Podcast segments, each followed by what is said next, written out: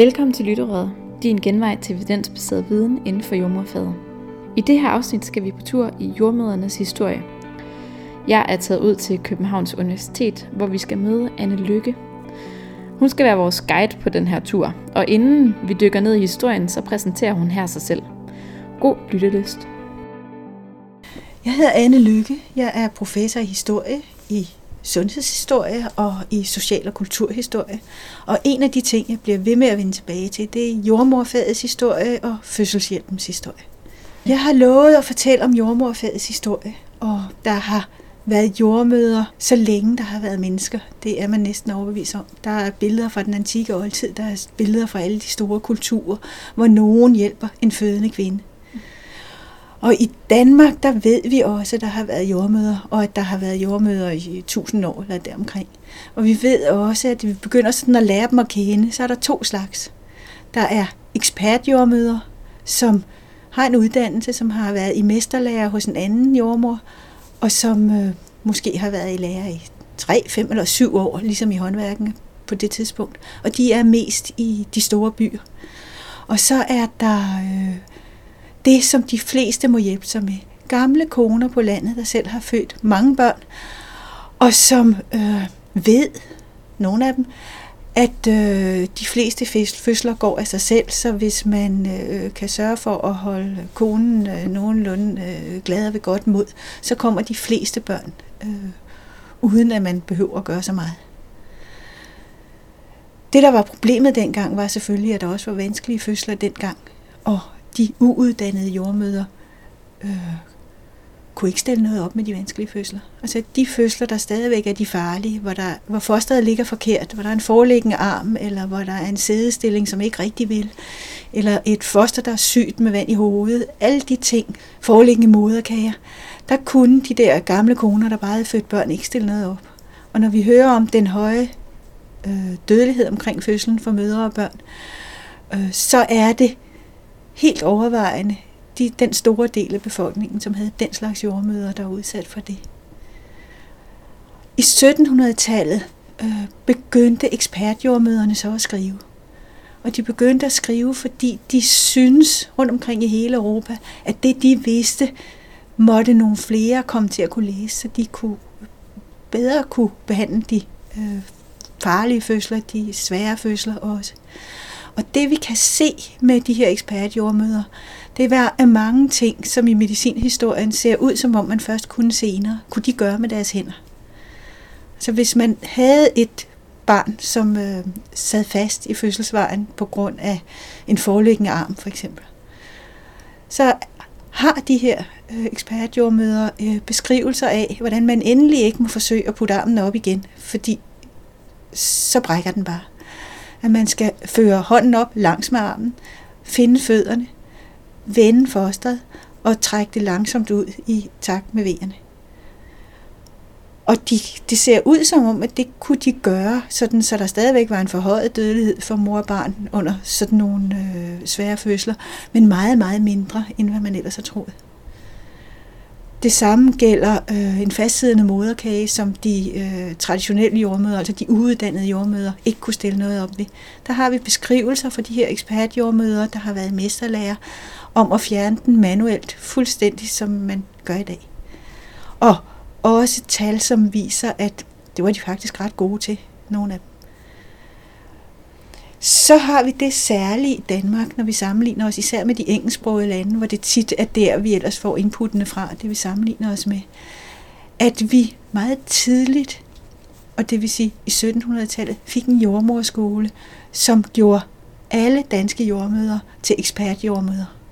Sådan er det også i Norge, sådan er det også i Sverige og i nogle steder i Holland. Men i den hele den, hele den engelsksprogede verden, så var det sådan, så øh, der var et frit marked for fødselshjælp.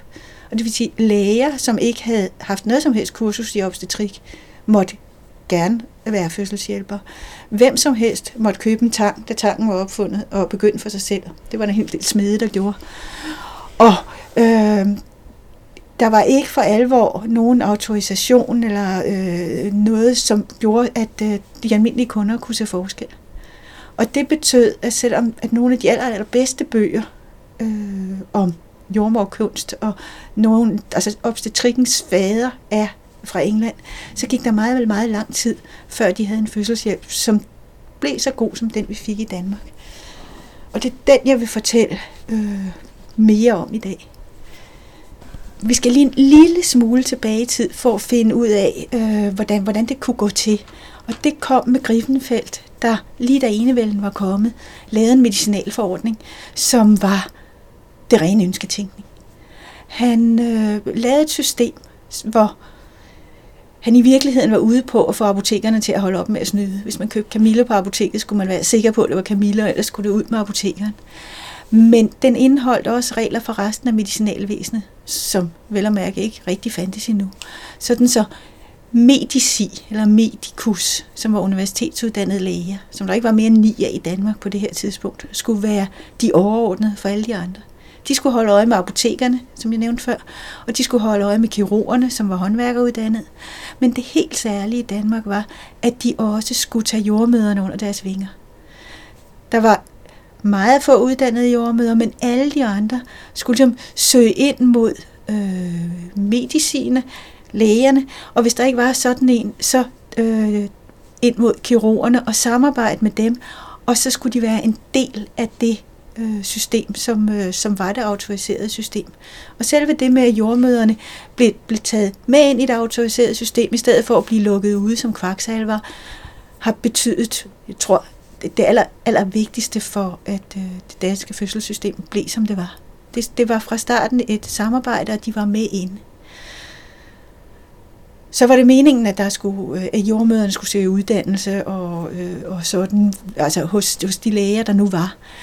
Men der skete ikke så meget, der var ikke så mange penge. Og sådan. Men i 1714 kom der en forordning, der handlede om jordmøderne. Og den gjorde dem til en profession på den måde, at øh, det, der var regler for, at de skulle uddannes, at de skulle sværge for øh, både øh, hvad hedder det, en læge og for de lokale autoriteter, at de ville overholde den her lov. Og der var meget sådan øh, præcise bestemmelser med, på hvilken måde der var en ordentlig øh, etik mellem jordmøder. De måtte ikke skændes. De skulle øh, arbejde fint sammen med hinanden. De måtte ikke forlade en fødende, øh, når først øh, fødslen var i gang, og der var øh, regelmæssigt vejr. Og de måtte især ikke forlade en fattig fødende for usel mammons skyld, for at betjene en rigere. Øh, og det var under embedsfortabelse, hvis de gjorde det. Øh, der var endnu øh, mere præcise regler for de øh, københavnske jordmøder om, hvordan de skulle gå i lære, og hvordan de skulle øh, sørge for, når de havde været i lære, ligesom at gøre sig klar til at overtage, når en så ud til at blive gammel ved at være vikar for hende. Sådan så fra 1714 kan vi tale om, at der er et jordmorfag i Danmark, og hvordan man bliver det. Altså at man skal lære sig nogle ting, man skal aflægge en eksamen, og så bliver man til gengæld autoriseret jordmor, som har ret til det her. Øh, hvordan var det uden for København? Uden for København var det sådan, som man, øh, hvad skal vi sige, samtidig i begyndelsen af 1700-tallet kom der, blev der udnævnt distriktskirurger, altså øh, håndværksuddannede læger, som øh, skulle holde øje med medicinalvæsenet i deres distrikt. De, der ville praktisere som jordmøder, skulle henvende sig hos vedkommende og øh, vise deres duelighed ved at lade sig eksaminere og fortælle, hvordan de havde lært det, og så kunne han autorisere dem. Der er to ting, der er vigtige for, øh, hvad der kommer til at ske videre efter 1700-tallet. Og det ene er en forudsætning for det andet. I slutningen af 1700-tallet, i 1780'erne, fik vi en jordmorskole i København. Mm. Meningen med øh, den her fødselsafdeling, som blev jordmorskolen, var egentlig at sørge for, at øh, ugifte kvinder ikke følte sig fristet til at slå deres barn ihjel, fordi de ikke havde andre steder at føde. Så det var et, et fristed for ugifte kvinder at føde. Men der kom en overlæge, eller en overakkursør, som man kaldte det på, på det tidspunkt, som øh, tænkte, vi må have en jordmorskole også. Og som øh, lavede en jordmorskole, som hentede sit pensum i England hos øh, ekspertjordmor, der havde skrevet der, og som havde været rundt i hele Europa for at se, hvor fødselshjælpen var bedst. Mm det, som var det særlige ved den form for fødselshjælp, den eksperthjælp, som han lærte jordmøderne at give, det var, at han skældnede meget skarpt mellem den fødsel, der kunne foregå naturligt, og den fødsel, som behøvede kunsthjælp. Fordi på det tidspunkt var det en vældig, vældig risiko, hvis man øh, under alle omstændigheder, når man brugt, hvad hedder det, begyndte at bruge sine fingre indvendigt. En infektionsrisiko, som man ikke vidste, hvad man skulle gøre ved, når først der var infektion og barselsfeber. Mm. Men Mathias Saxtorps fødselshjælp handlede om, at når fødslen så ud til at forløbe normalt, og øh, jordmoreleverne blev virkelig ekserceret i det her, hvad er tegnene på en normal fødsel? Når man havde tegnene på en normal fødsel, så galt det om at sørge for, at mor ikke blev for træt, at hun øh, kunne hvile, og hun kunne gå, og hun ikke blev lagt til sex for tidligt, og, men hvis hun var træt, fik lov at sove. Alle mulige ting, der kunne holde den normale fødsel normal. Og det regnede han med øh, skulle finde sted i de 90 procent af fødslerne. De 10 procent, som var unormale, skulle jordmoreleverne lære at kende, en for en for en komplikation, og hvad man så gjorde. Og det vil sige, afhængig af hvad det var, skulle man foretage vending og fremtrækning, skulle man lægge øh, den fødende i sideleje og øh, støtte, når der var lidt for lidt plads, men ikke alt for lidt plads, øh, hvad skulle man så? Så skulle man sørge for, at mor fik at spise og drikke og sove, og så lade fødslen tage virkelig lang tid, inden man begyndte at pille, fordi så var chancen, sagde han, for et levende barn og en levende mor større, end hvis man begyndte øh, med, med voldsomheder. Han opfandt sin egen tang, og han brugte den også, men han brugte den meget lidt, og han var virkelig, virkelig skrab med at forklare sine kolleger, lægerne, at den måtte ikke bruges til normale fødsler, som der ellers var øh, masser af læger rundt omkring i verden, der gjorde. Altså, de kaldte det heroisk fødselshjælp, og så betød det at bruge tangen, øh, når man synes, det gik lidt for langsomt. Men øh, det skulle Saxtorp ikke nyde noget af. Jordmøderne lærte, hvornår den tang skulle bruges. Så skulle de tilkalde en læge, og så øh, var det i Danmark lægerne, der måtte bruge tangen. Men særligt for hans form for fødselshjælp var også, at lægerne skulle på kursus i obstetrik hos ham. Altså i England var der ikke tunge kursus øh, i obstetrik før op i det 20. århundrede for folk, der øh, gerne ville øh, være obstetriske læger rundt omkring det. Hvor de selv, om de ville lære eller ej. Men i Danmark må man ikke praktisere uden for København, hvor der var ikke masser af, men dog praktiserende obstetriker.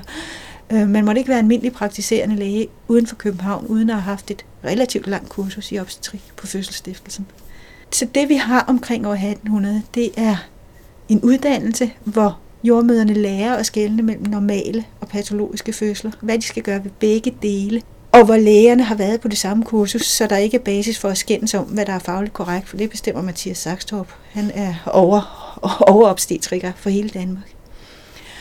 Han døde så i 1800, men inden han døde, havde han nået at få et arbejde i gang for at få en ny jordmorlov, som kom i 1810 og som sagde, at hver evig eneste sovn i Danmark skulle have sådan en ekspertjordmor, jo før jo hellere.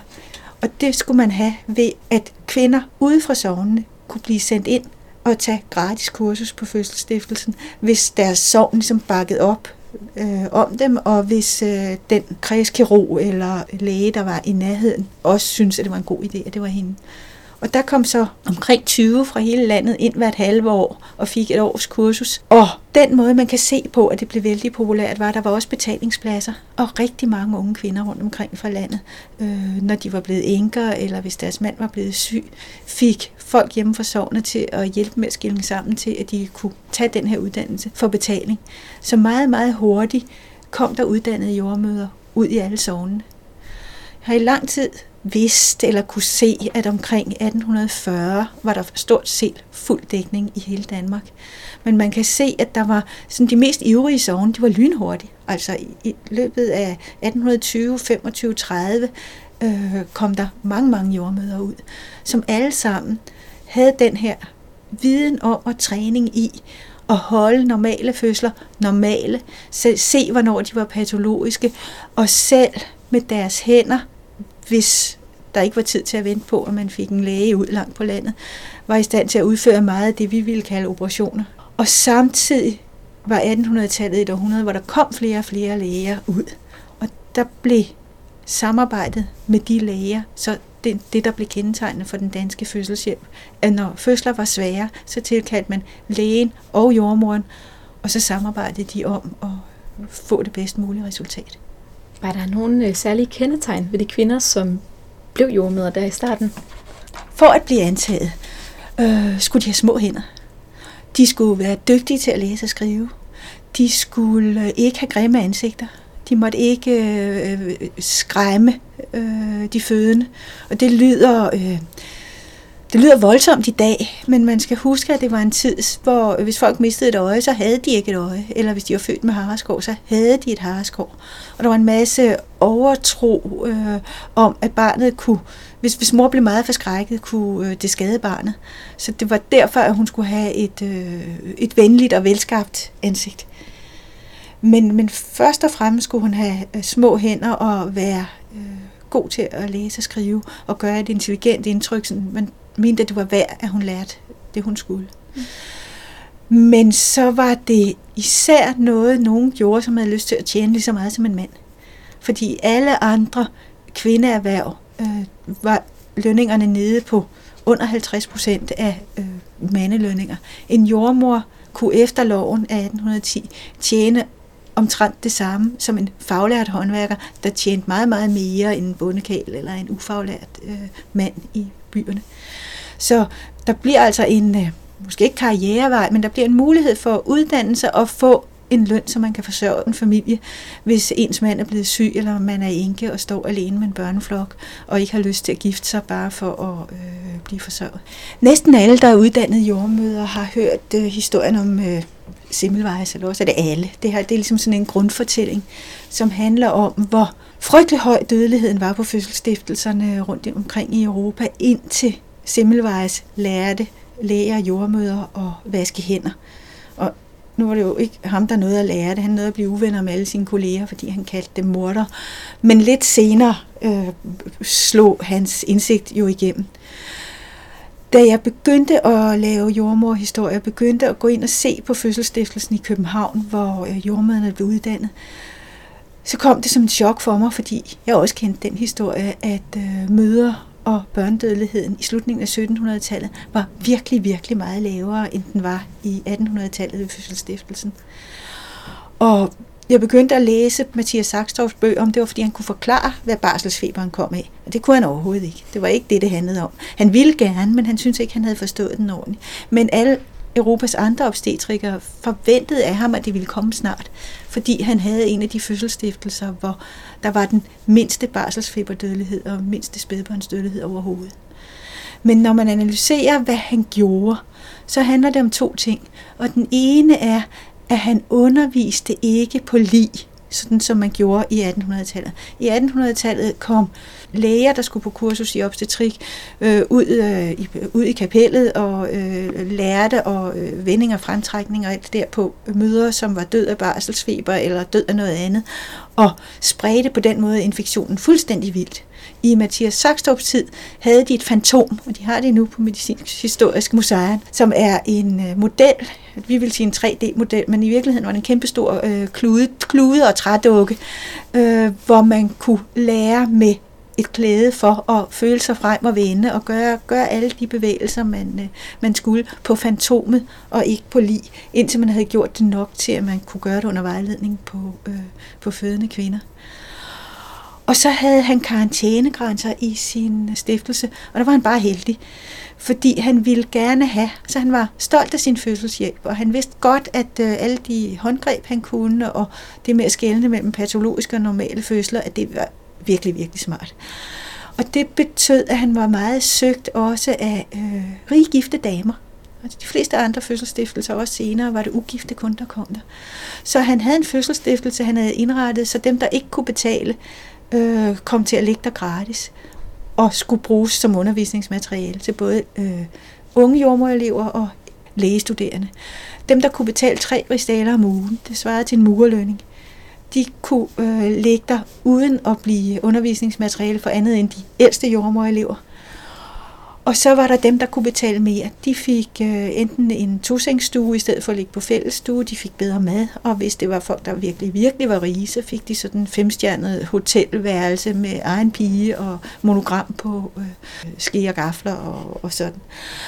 Men, men det, at den var opdelt, sådan, så der var forskellige personale, betød, at øh, barselsfeberepidemierne aldrig bredte sig på tværs. Der var en højere dødelighed blandt dem, der skulle øh, være undervisningsmateriale, men stadigvæk mindre end den høje, høje dødelighed, der blev i 1800-tallet.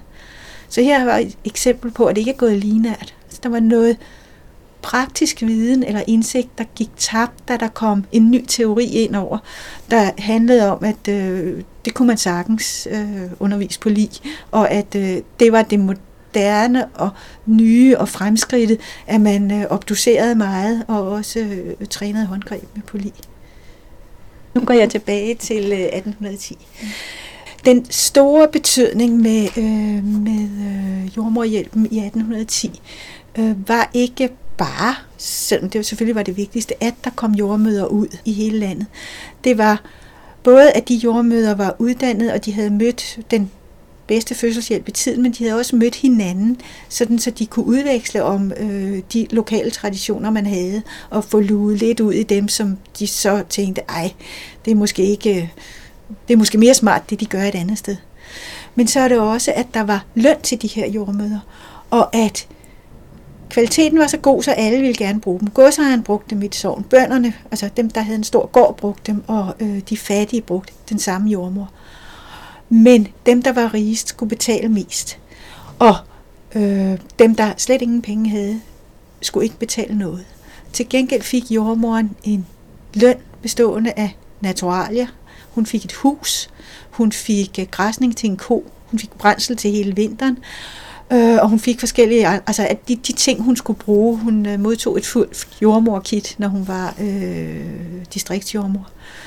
Og det har betydet virkelig, virkelig meget for både for dødeligheden og for øh, kvaliteten af fødselshjælpen, men også for tiltroen til, at man kan have et sundhedsvæsen øh, som det danske, hvor alle bliver betjent af de samme. Så det er vældig ambitiøst at mene, at man kan have højest kvalitet over det hele, og lade fattighjælpsmodtagere få samme høje kvalitet som godsejerfruen. Men det var ambitionen, og det var også sådan, det lykkedes. Der blev ikke i Danmark nogle særlig fine jordmøder ved siden af de andre, øh, som ude omkring blev brugt. I København har vi stadigvæk ikke undersøgt til bunds, hvordan øh, folk opførte sig.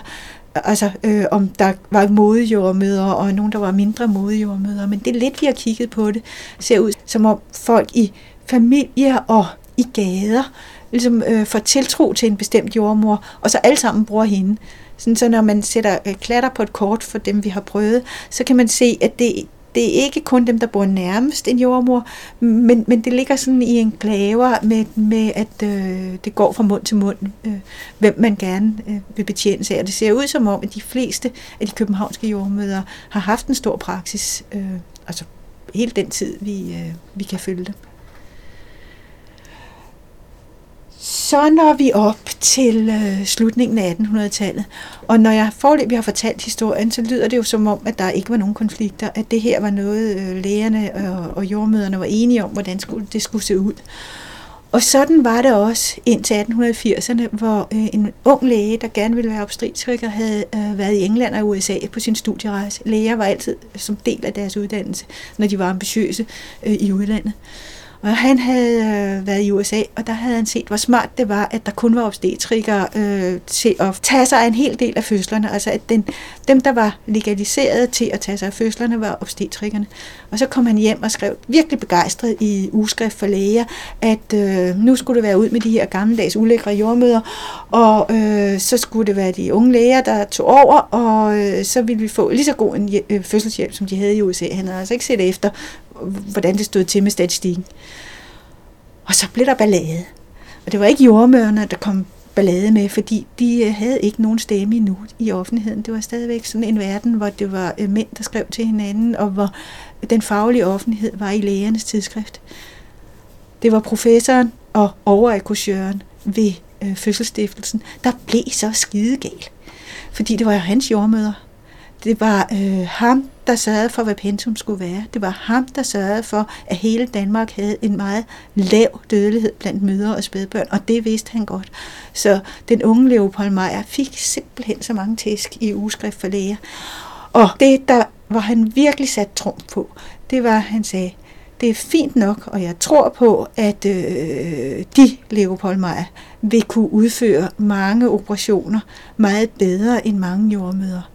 Men vil de være der, når de er nødvendige? Vil de gå op på en femte sal og sidde i timevis, mens de ser, hvordan fødslen udvikler sig. Fordi hvis ikke man er der på det tidspunkt, hvor beslutningerne skal tages, så kan man være nok så dygtig, så virker det ikke. Og så fortsatte han med at sige, at han kunne godt se, at nu var tiden muligvis kommet til, at øh, Danmark kunne ofre en højere økonomi. Altså jordmøderne var forholdsvis dårligt lønnede, og de var alle sammen, ligesom alle kvinder på det her tidspunkt, de kom ikke fra det, de lag, som de fleste læger kom fra. Men hvis, sagde Stadfeldt, professoren, at Leopold Meyer og resten af landet ville bruge flere ressourcer på fødselshjælp, så ville han mene, at vejen frem var, at jordmøderne skulle uddannes til obstetrikere, sådan så alle kunne få en, der både havde forstand på de normale fødsler og måtte bruge instrumenter, men samtidig havde råd til at lade, lade være der under hele fødslen, sådan så at man fik højnet standarden i stedet for at gøre den lavere ved en fix idé. Det er jo et, en vældig ambitiøs form for fødselshjælp, han øh, legner op der, og en, som så vidt jeg ved, ikke er blevet fuldt nogen steder, men som man muligvis kunne overveje, var en vej frem som øh, efteruddannelse for folk, der skal vi sige her, en, øh, hvad der ekvivalerer en bachelor i, øh, som jordmor, øh, så kunne øh, efteruddanne sig i normal fødselshjælp og obstetrisk fødselshjælp, eller hvad ved jeg. I hvert fald er det en idé, som, øh, som ligger der i 1880'erne øh, fra den ypperste autoritet inden for fødselshjælp i Danmark. Spørgsmålet er så, om det stadigvæk var godt. Øh, altså, hvor, hvor lang tid varede det, hvor længe øh, var dansk fødselshjælp virkelig god. Og der kan vi se, at vi, hvad angår øh, møderdødelighed, indtil antibiotikaen kom, simpelthen havde den laveste møderdødelighed i verden. Den form for fødselshjælp, hvor man holdt de normale fødsler normale ved aktivt at øh, være med til at tage gode beslutninger for mor. Ikke? Ligge ned, øh, få lidt at spise, ikke få noget at spise, ligge på en anden måde og hvor mm, den jordmor, der havde været med hele tiden, var i stand til selv at tage gode beslutninger om, hvor patologisk er den her fødsel, er det noget, jeg selv kan klare. Skal jeg have fat i lægen? Skal jeg have fat i lægen? Nu! Og så kommer han, fordi han stolede på hende. Gjorde, at møderdødeligheden i Danmark i 1920'erne var en fjerdedel af møderdødeligheden i USA. Spædbørnsdødeligheden i øh, hele 1800-tallet, og også op til antibiotikaen kom, lå også klart i den allerlaveste ende sammen med Norge, Sverige og Nederlandene.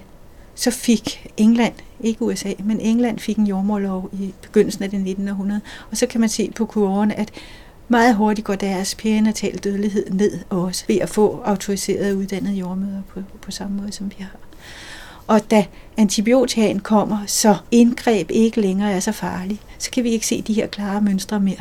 Fordi den barselsfeberdødelighed, som øh, vi fik buk med i Danmark i slutningen af 1800-tallet, fordi alle jordmøderne lynhurtigt fik lært at skrubbe fingre, da, øh, øh, da man blev klog på, at det var en god idé, øh, kommer også de andre steder, fordi når infektionen er kommet, kan man stille noget op med det. Så nu er vi bare gode. Nu er vi, nu er vi ikke øh, verdensmester på den måde længere.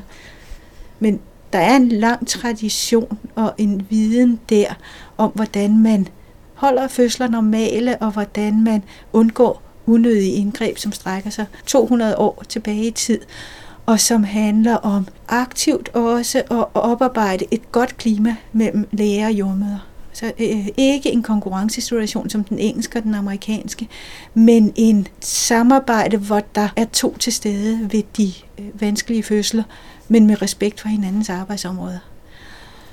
Og nu er det jo ikke så længe siden, at jordmoruddannelsen er gået fra at være på jordmorskolen, hvor man har en meget farlig obstetriker som chef, til at være på øh, professionshøjskoler.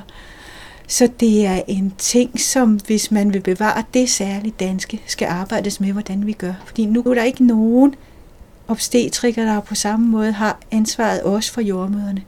Så mulighederne for at at få et mere konkurrencebladet klima, ligesom de har så mange andre steder, er til stede. Og det er sådan set ikke min ekspertise, det er alle jer, som, som lever med det. Men man kan se, at det, som har holdt det gode forhold i så mange hundrede år, det mangler nu.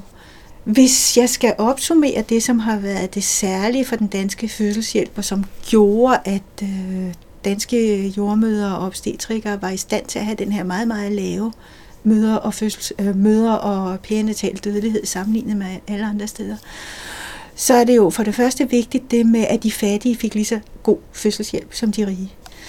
Men så er det også, at jordmøderne var autoriserede på samme måde som lægerne var autoriserede. De var ikke kvaksalver, og de var alle sammen, ligesom obstetrikerne, uddannet af den ene obstetriske professor, som var chefen for hele det danske fødselsvæsen, som sad i Sundhedsstyrelsen, som havde ansvaret for, hvordan øh, hele fødselshjælpen skulle være organiseret, som når der skete nye gennembrud, som øh, antiseptikken var i stand til at skrive en vejledning og få den ud til alle sine jordmøder på under et år, så man kan se øh, barselsfeberdødeligheden bare hamre ned på under fem år. At der var det tætte, tætte samarbejde, og det var den samme, og dengang mand, der havde ansvaret for, at obstetrikerne var gode, at han uddannede gode obstetrikere, og der blev uddannet gode jordmøder, og som tog jordmøder og obstetrikere i forsvar, hvis de blev angrebet på en måde, som han anså for ubeføjet. Det betød, at der var et der var betingelser for et meget, meget godt samarbejde mellem praktiserende læger, som havde været på kursus, og jordmøder, som var respekteret af de samme praktiserende læger, for de vidste lige bestemt, at det også var deres overlæge, som havde uddannet dem i de samme ting. De havde læst de samme fødselsbøger. Så der var et helt støbt fødselsvæsen, hvor alle ligesom kendte de betingelser, der var, og hvor der var nogen med ansvar for alle dele af det, som tog beslutninger om, øh, hvornår der skulle ske noget nyt. Og det blev afskaffet her for omkring 25 år siden, hvor øh, jordmorskolen blev nedlagt, og det i stedet for blev en professionsuddannelse på linje med mange andre professionsuddannelser, som er væk fra de medicinske fakulteter og ikke inden i det. Det betyder, at der nu er to strenge, en for lægerne og en for jordmøderne, som så skal finde ud af at samarbejde bagefter. Og den udfordring ved vi jo ikke, hvor øh, ender og hvordan bliver taget op endnu. På den tankevækkende note slutter vi podcasten her i dag. Jeg håber, du har nyt Annes fortælling og fået nogle nye nuancer med på vores fag. Tusind tak til Anne, fordi hun ville være med. Mit navn er Henriette Munk Hansen. Jeg er jordmor, kandidat i jordmorvidenskab, og så producerer jeg podcasten her. Musikken er lavet af Esper Gris. Tak for nu.